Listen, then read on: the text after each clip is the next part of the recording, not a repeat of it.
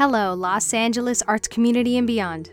I'm your host of the Art Break podcast, Carolina Sique, and for this week's Off the Shelf, we're giving you not one, but two stories for your listening entertainment. Today's Off the Shelf episode features ISC ensemble member Sam Breen. Today, he's reading a couple short stories by Mark Twain The War Prayer and A Dog's Tale. When asked why he chose these stories to read for Off the Shelf, Sam responded, I've always loved Mark Twain's writing, but recording these narration pieces gave me the opportunity to discover his beautiful short stories for the first time. His writing is layered, yet wonderfully accessible, idiosyncratic, but with broad implications. The War Prayer is a snarky commentary about the fanfare. A Dog's Tale is a touching story told from the point of view of a St. Bernard collie mix. And now, without further ado, here's The War Prayer and A Dog's Tale by Mark Twain, selected and voiced by Sam Breen. The War Prayer by Mark Twain. It was a time of great and exalting excitement. The country was up in arms, the war was on. In every breast burned the holy fire of patriotism. The drums were beating, the bands playing, the toy pistols popping, the bunched firecrackers hissing and spluttering. On every hand, and far down the receding and fading spread of roofs and balconies, a fluttering wilderness of flags flashed in the sun. Daily, the young volunteers marched down the wide avenue, gay and fine in their new uniforms, the proud fathers and mothers and sisters and sweethearts cheering them with voices choked with happy emotion as they swung by. Nightly, the packed mass meetings listened, panting, to patriot oratory which stirred the deepest deeps of their hearts, and which they interrupted at briefest intervals with cyclones of applause, the tears running down their cheeks the while. In the churches, the pastors preached devotion to flag and country, and invoked the God of battles, beseeching his aid in our good cause, in outpouring of fervid eloquence which moved every listener. It was indeed a glad and gracious time, and the half dozen rash spirits that ventured to disapprove of the war, and cast a doubt upon its righteousness, straightway got such a stern and angry warning that for their personal safety's sake they quickly shrank out of sight and offended no more in that way. Sunday morning came. Next day the battalions would leave for the front. The church was filled. The volunteers were there, their young faces alight with martial dreams, visions of the stern advance, the gathering momentum, the rushing charge, the flashing sabers, the flight of the foe, the tumult, the enveloping smoke, the fierce pursuit, the surrender. Then, home from the war, bronzed heroes, welcomed, adored, submerged in golden seas of glory, with the volunteers sat their dear ones, proud, happy, and envied by the neighbors and friends who had no sons and brothers to send forth to the field of honor, there to win for the flag, or, failing, die the noblest of noble deaths. The service proceeded. A war chapter from the Old Testament was read. The first prayer was said. It was followed by an organ burst that shook the building, and with one impulse the house rose with glowing eyes and beating hearts, and poured out that tremendous invocation God the all terrible, thou who ordainest thunder thy clarion and lightning thy sword. Then came the long prayer None could remember the like of it for passionate pleading and moving and beautiful language. The burden of its supplication was that an ever merciful and benignant Father of us all would watch over our noble young soldiers and aid, comfort and encourage them in their patriotic work. Bless them, shield them in the day of battle and the hour of peril. Bear them in his mighty hand. Make them strong and confident, invincible in the bloody onset. Help them to crush the foe. Grant to them and to their flag and country imperishable honor and glory. An aged stranger entered and moved with slow and noiseless step up the main aisle, his eyes fixed upon the minister, his long body clothed in a robe that reached to his feet, his head bare, his white hair descending in a frothy cataract to his shoulders, his seamy face unnaturally pale, pale even to ghastliness. With all eyes following him and wondering, he made his silent way. Without pausing, he ascended to the preacher's side and stood there waiting. With shut lids, the preacher, unconscious of his presence, continued with his moving prayer, and at last finished it with the words, uttered in fervent appeal Bless our arms, grant us the victory, O Lord our God, Father and Protector of our land and flag. The stranger touched his arm, motioned him to step aside, which the startled minister did, and took his place. During some moments he surveyed the spellbound audience with solemn eyes, in which burned an uncanny light. Then, in a deep voice, he said, I come from the throne, bearing a message from Almighty God. The words smote the house with a shock. If the stranger perceived it, he gave it no attention.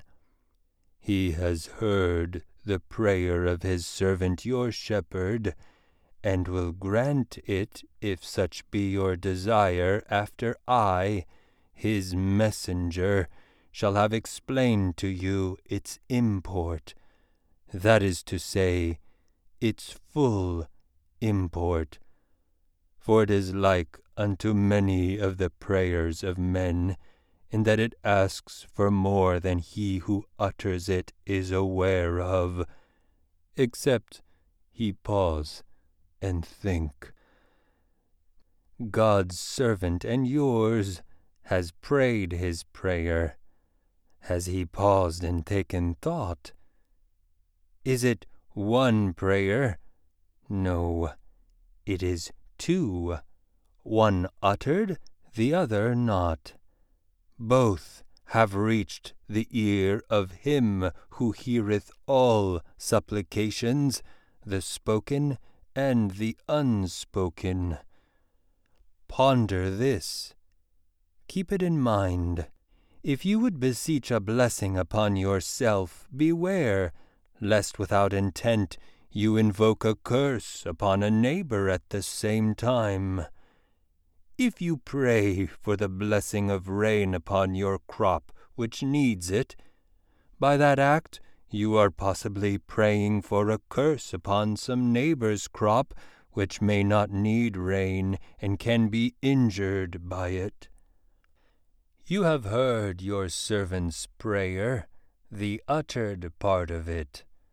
I am commissioned of God to put into words the other part of it, that part which the pastor, and also you in your hearts, fervently prayed silently, and ignorantly, and unthinkingly. God grant that it was so.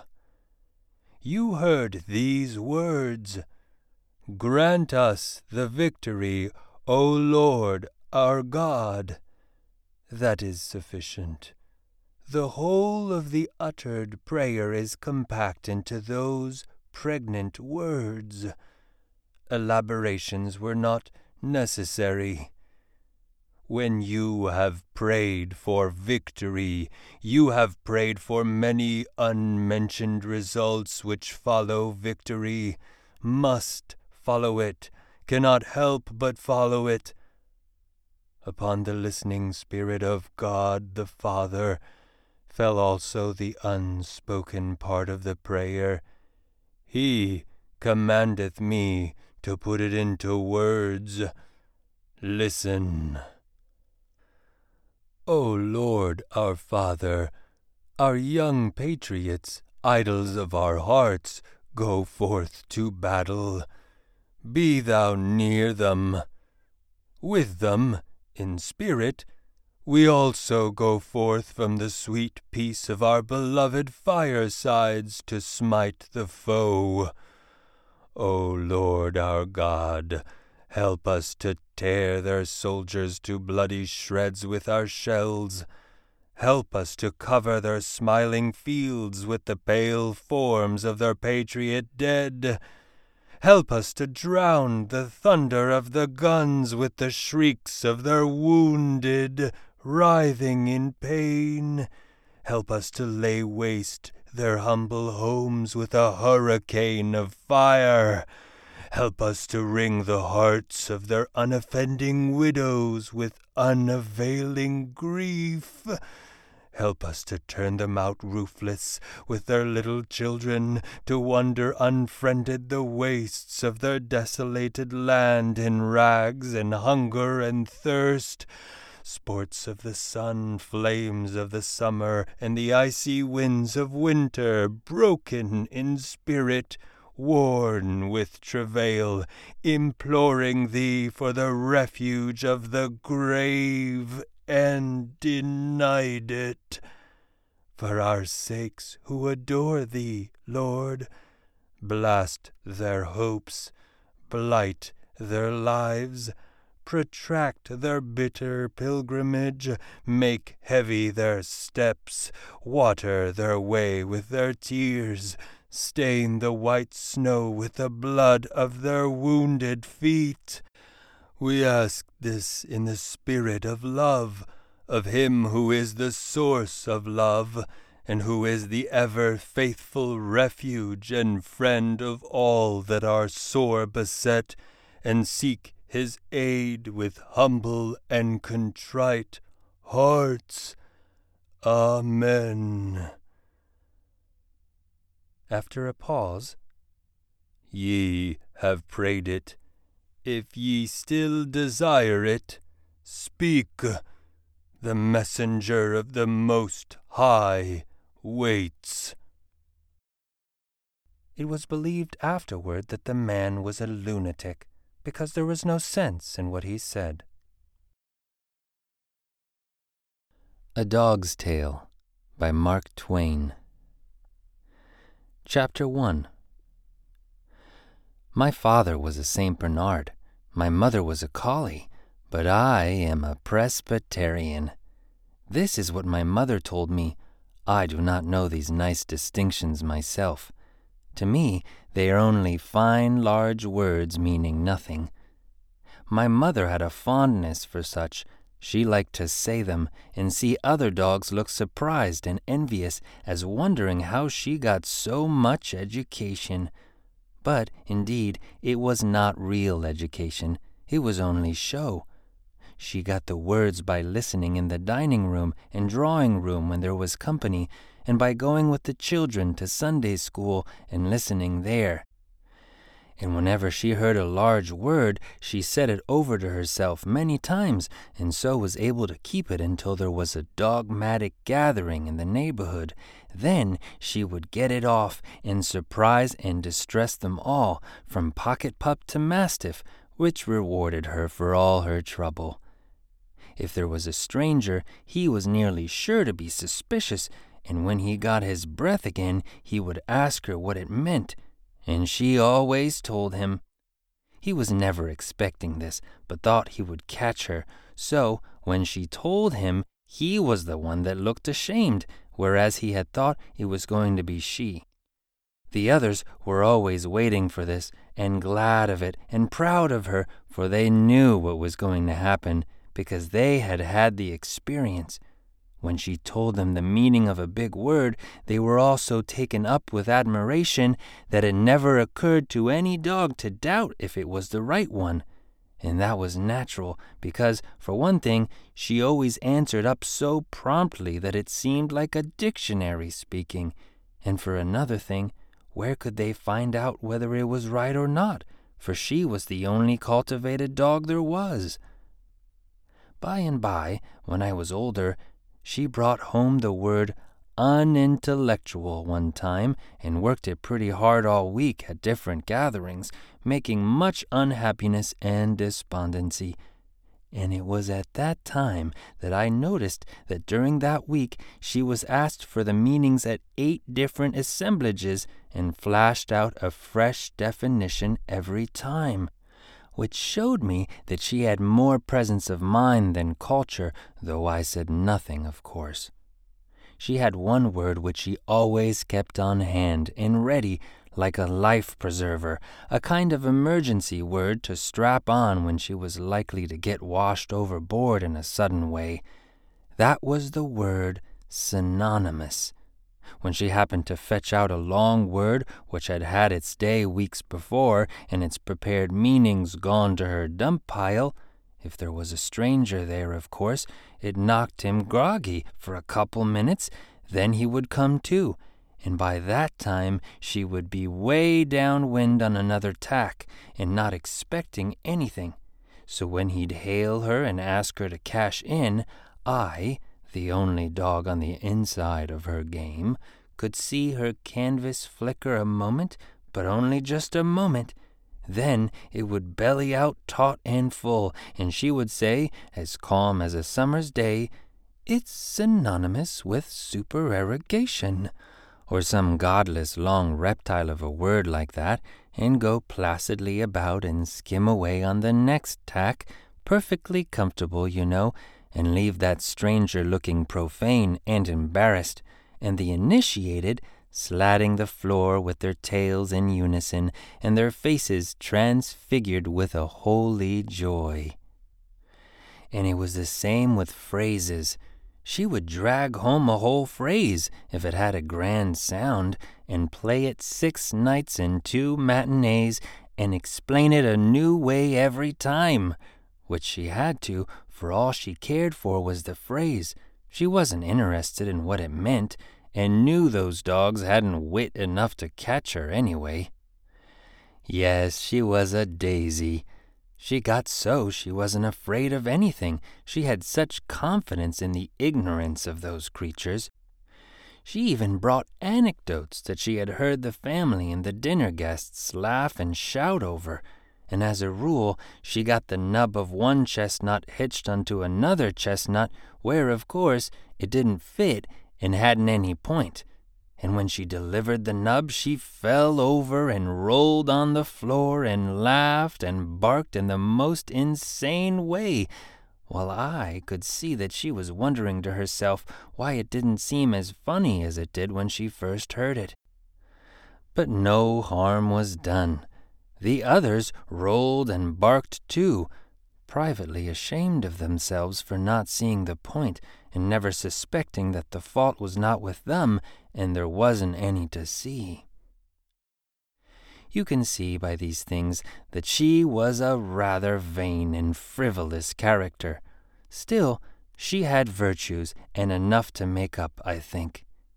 She had a kind heart and gentle ways, and never harbored resentments for injuries done her, but put them easily out of her mind and forgot them. And she taught her children her kindly way, and from her we learned also to be brave and prompt in time of danger, and not to run away, but face the peril that threatened friend or stranger, and help him the best way we could without stopping to think what the cost might be to us and she taught us not by words only, but by example, and that is the best way and the surest and the most lasting. Why, the brave things she did, the splendid things! She was just a soldier, and so modest about it. Well, you couldn't help admiring her, and you couldn't help imitating her.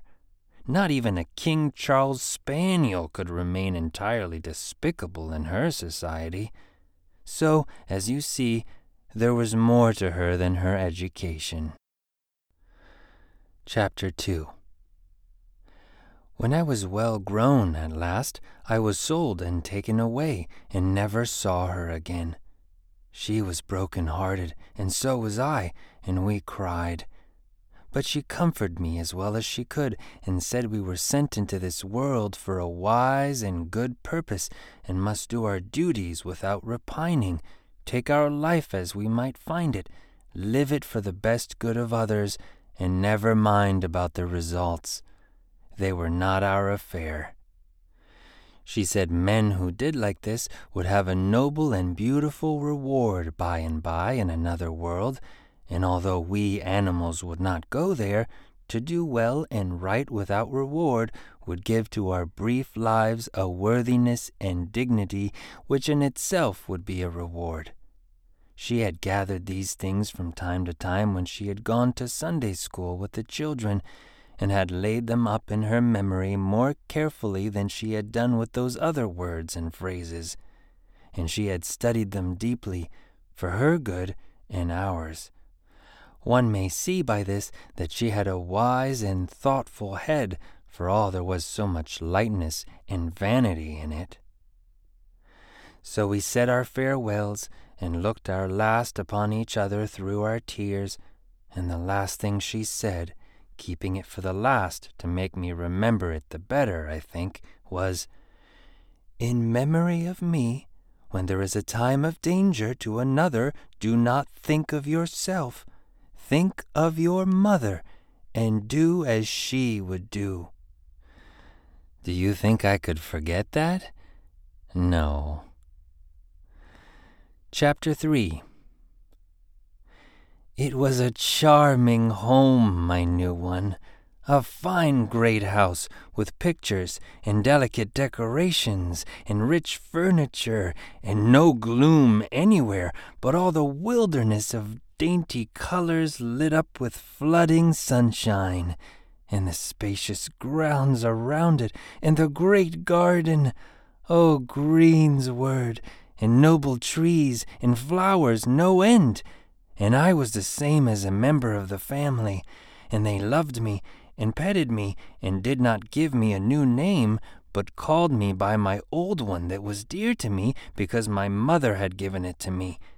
Aileen Mavourneen. She got it out of a song, and the Grays knew that song and said it was a beautiful name. Mrs. Gray was thirty, and so sweet and so lovely you cannot imagine it. And Sadie was ten, and just like her mother, just a darling, slender little copy of her, with auburn tails down her back and short frocks. And the baby was a year old, and plump and dimpled, and fond of me, and never could get enough of hauling on my tail and hugging me and laughing out its innocent happiness and Mr. Gray was thirty eight, and tall, and slender, and handsome, a little bald in the front, alert, quick in his movement, businesslike, prompt, decided, unsentimental, and with that kind of trim, chiseled face that just seems to glint and sparkle with frosty intellectuality. He was a renowned scientist, I do not know what the word means, but my mother would know how to use it and get effects. She would know how to depress a rat terrier with it and make a lap dog look sorry he came. But that is not the best one. The best one was laboratory. My mother could organize a trust on that one that would skin the tax collectors off the whole herd. The laboratory was not a book or a picture or a place to wash your hands in, as the college president's dog said. No, that is the lavatory. The laboratory is quite different and is filled with jars and bottles and electrics and wires and strange machines. And every week other scientists came there and sat in the place and used the machines and discussed and made what they called experiments and discoveries. And often I came too, and stood around and listened and tried to learn for the sake of my mother and in loving memory of her, although it was a pain to me as realizing what she was losing out of her life and I gaining nothing at all. For try as I might, I was never able to make anything out of it at all. Other times I lay on the floor in the mistress's workroom and slept, she gently using me for a footstool, knowing it pleased me, for it was a caress. Other times I spent an hour in the nursery and got well tousled and made happy. Other times I watched by the crib there when the baby was asleep and the nurse out for a few minutes on baby's affairs. Other times I romped and raced through the grounds and the garden with Sadie till we were tired out, then slumbered on the great grass in the shade of a tree while she read her book. Other times I went visiting among the neighbors' dogs, for there was some most pleasant ones not far away, and one very handsome and courteous and graceful one, a curly-haired Irish setter by the name of Robin Adair, who was a Presbyterian like me and belonged to the Scotch minister. The servants in our house were all kind to me and were fond of me, and so, as you see, mine was a pleasant life. There could not be a happier dog that I was, nor a gratefuller one. I will say this for myself, for it is only the truth. I tried in all ways to do well and right, and honor my mother's memory and her teachings, and earn the happiness that had come to me as best I could. By and by came my little puppy, and then my cup was full. My happiness was perfect. It was the dearest little waddling thing, and so smooth and soft and velvety, and had such cunning little awkward paws, and such affectionate eyes, and such a sweet and innocent face. And it made me so proud to see how the children and their mother adored it, and fondled it, and exclaimed over every little wonderful thing it did it did seem to me that life was just too lovely to. Then came the winter. One day I was standing a watch in the nursery. That is to say, I was asleep on the bed. The baby was asleep in the crib, which was alongside the bed, on the side next to the fireplace. It was the kind of crib that has a lofty tent over it made of gauzy stuff that you can see through. The nurse was out, and we two sleepers were alone. A spark from the wood fire was shot out, and it lit on the slope of the tent. I suppose a quiet interval followed. Then a scream from the baby awoke me, and there was that tent flaming up towards the ceiling. Before I could think, I sprang to the floor in my fright, and in a second was halfway to the door. But in the next half second, my mother's farewell was sounding in my ears, and I was back on the bed again. I reached my head through the flames and dragged the baby out by the waistband and tugged it along, and we fell to the floor together in a cloud of smoke. I snatched a new hold and dragged the screaming little creature along and out at the door and around the bend of the hall and was still tugging away, all excited and happy and proud, when the master's voice shouted, Begone, you cursed beast! And I jumped to save myself, but he was furiously quick and chased me up, striking furiously at me with his cane. I, dodging this way and that, in terror, and at last a strong blow fell upon my left foreleg, which made me shriek and fall, for the moment, helpless.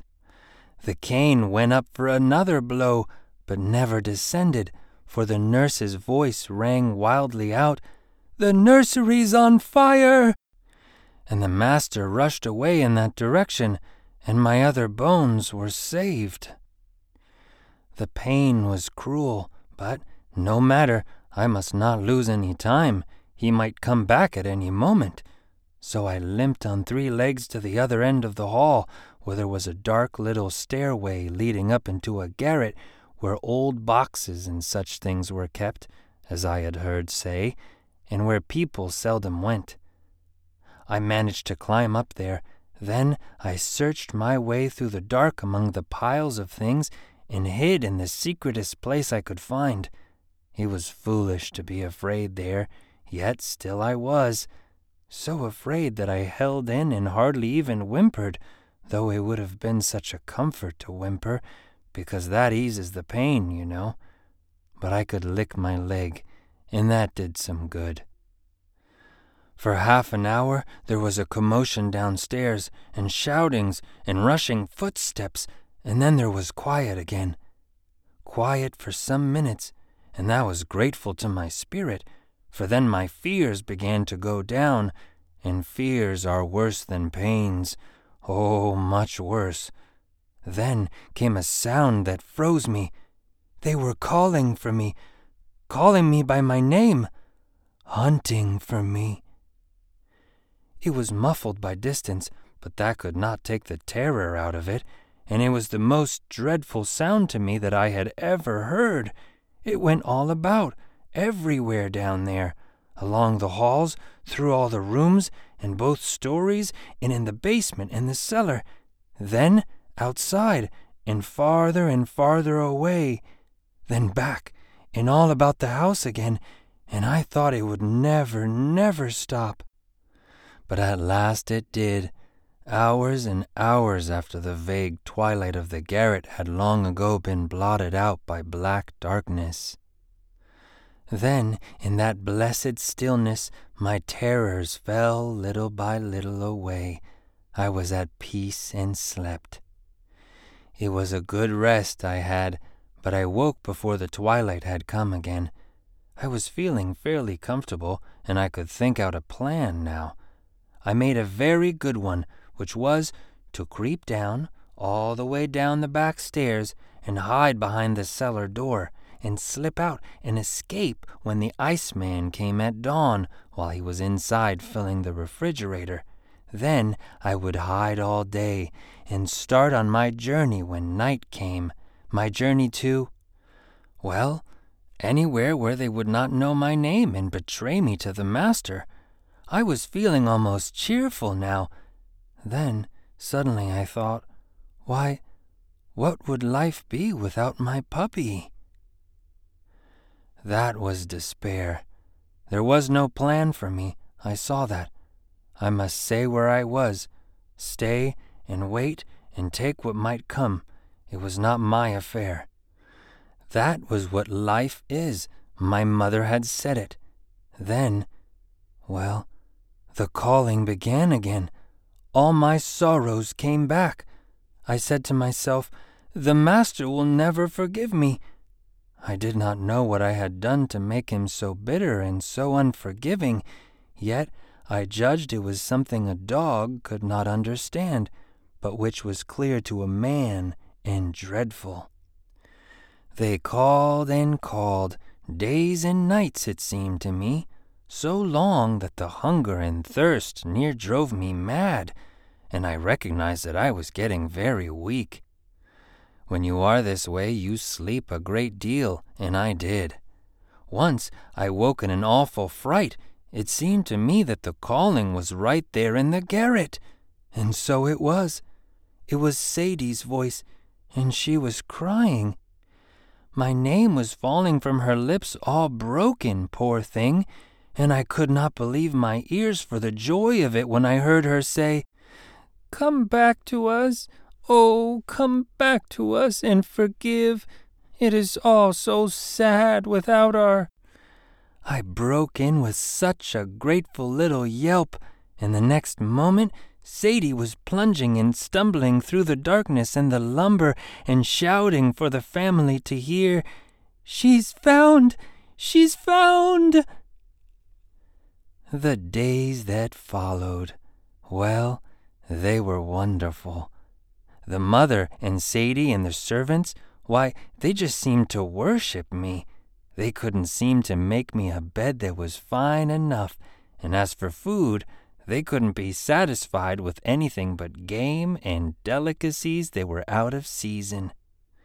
and every day the friends and neighbors flocked in to hear about my heroism. That was the name they called it by, and it means agriculture.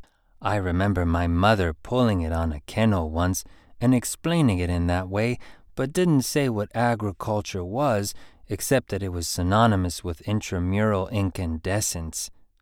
And a dozen times a day, Mrs. Gray and Sadie would tell the tale to newcomers and say I risked my life to save the babies, and both of us had burns to prove it.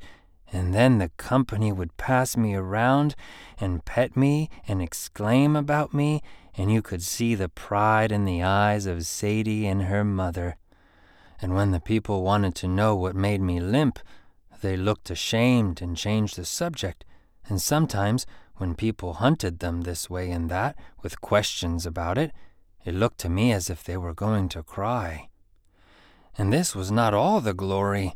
No, the master's friends came, a whole twenty of the most distinguished people, and had me in the laboratory, and discussed me as I was a kind of discovery. And some of them said it was wonderful in a dumb beast, the finest exhibition of instinct they could call to mind. But the master said with vehemence, it's far above instinct, it's reason, and many a man, privileged to be saved and go with you and me to a better world by right of its possession, has less of it than this poor silly quadruped that's foreordained to perish. And then he laughed and said, Why, look at me. I'm a sarcasm. Bless you, with all my grand intelligence, the only thing I inferred was that the dog had gone mad and was destroying the child.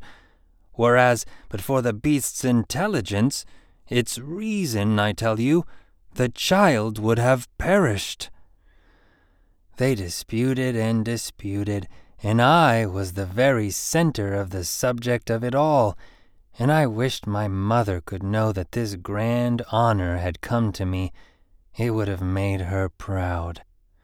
Then they discussed optics, as they called it, and whether a certain injury to the brain would produce blindness or not, but they could not agree about it, and said they must test it by experiment by and by. And next they discussed plants, and that interested me because in the summer Sadie and I had planted seeds. I helped her dig the holes, you know, and after days and days a little shrub or a flower came up there and it was a wonder how that could happen. But it did, and I wished I could talk. I would have told those people about it and shown them how much I knew and been all alive with the subject, but I didn't care for the optics. It was dull. And when they came back to it again, it bored me, and I went to sleep. Pretty soon it was spring, and sunny, and pleasant, and lovely, and the sweet mother and the children patted me and the puppy goodbye and went away on a journey and a visit to their kin. And the master wasn't any company for us, but we played together and had good times. And the servants were kind and friendly, so we got along quite happily and counted the days and waited for the family. And one day those men came again and said, Now for the test and they took the puppy to the laboratory, and I limped three legged along, too, feeling proud, for any attention shown to the puppy was pleasure to me, of course. They discussed and experimented, and then suddenly the puppy shrieked, and they set him on the floor, and he went staggering around with his head all bloody, and the master clapped his hands and shouted, There! I've won! Confess it! He's blind as a bat. And they all said, It's so. You've proved your theory, and suffering humanity owes you a great debt for henceforth. And they crowded around him, and wrung his hand cordially and thankfully, and praised him. But I had hardly saw or heard these things, for I ran at once to my little darling, and snuggled close to it where it lay, and licked the blood, and it put its head against mine, whimpering softly. and I knew in my heart it was a comfort to it in its pain and trouble to feel its mother's touch, though it could not see me. Then it dropped down presently, and its little velvet nose rested upon the floor, and it was still, and it did not move any more. Soon the master stopped discussing a moment and rang in the footman and said, Bury it in the far corner of the garden and then went on with the discussion, and I trotted after the footman, very happy and grateful, for I knew the puppy was out of its pain now because it was asleep. We went far down the garden to the farthest end, where the children and the nurse and the puppy and I used to play in the summer in the shade of a great elm. And there the footman dug a hole, and I saw he was going to plant the puppy, and I was glad because he would grow and come up a fine, handsome dog like Robin Adair and be a beautiful surprise for the family when they came home.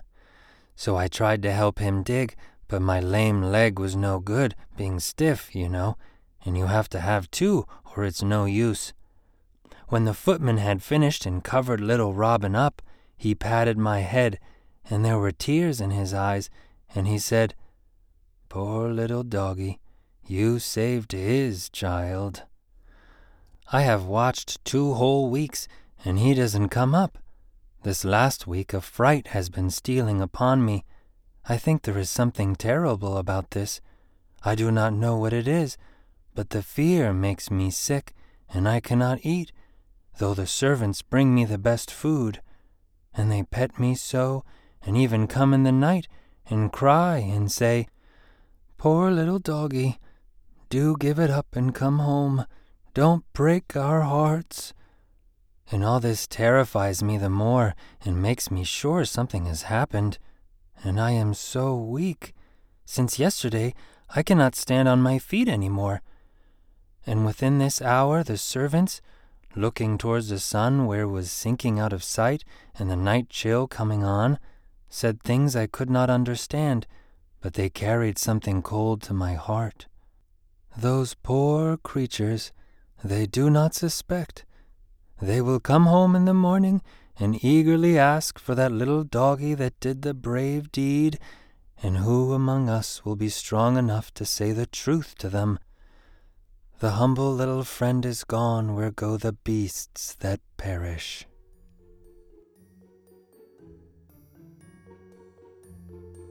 We hope you enjoyed these audible readings of Mark Twain's The War Prayer and A Dog's Tale, read by Sam Breen. Look out for more off the shelf episodes by subscribing to ISC Artbreak wherever you listen to podcasts. Have you heard? We are roaring back with a hybrid mix of virtual and live performances, and we cannot wait to perform for you. We are pleased to announce a spring and summer filled with theater that you can enjoy both at home and in person with a return to our beloved Griffith Park. Our Summer Shakespeare Festival is back with a hybrid twist. For the spring, get ready for The Last Syllable, a guided journey through a theatrical landscape inspired by Macbeth. This summer, you can enjoy a filmed adaptation of Comedy of Errors, as well as an in person theatrical production of The Tempest at a special location in Griffith Park because construction on the Griffith Park Performing Arts Stage begins this summer. To find out more info about these productions, visit our website in the description below. That's all for now. If you love our podcast, make sure to let us know by rating and reviewing on your favorite podcast platform. I hope you're staying safe and getting vaccinated, but remember to stay socially distant, not emotionally.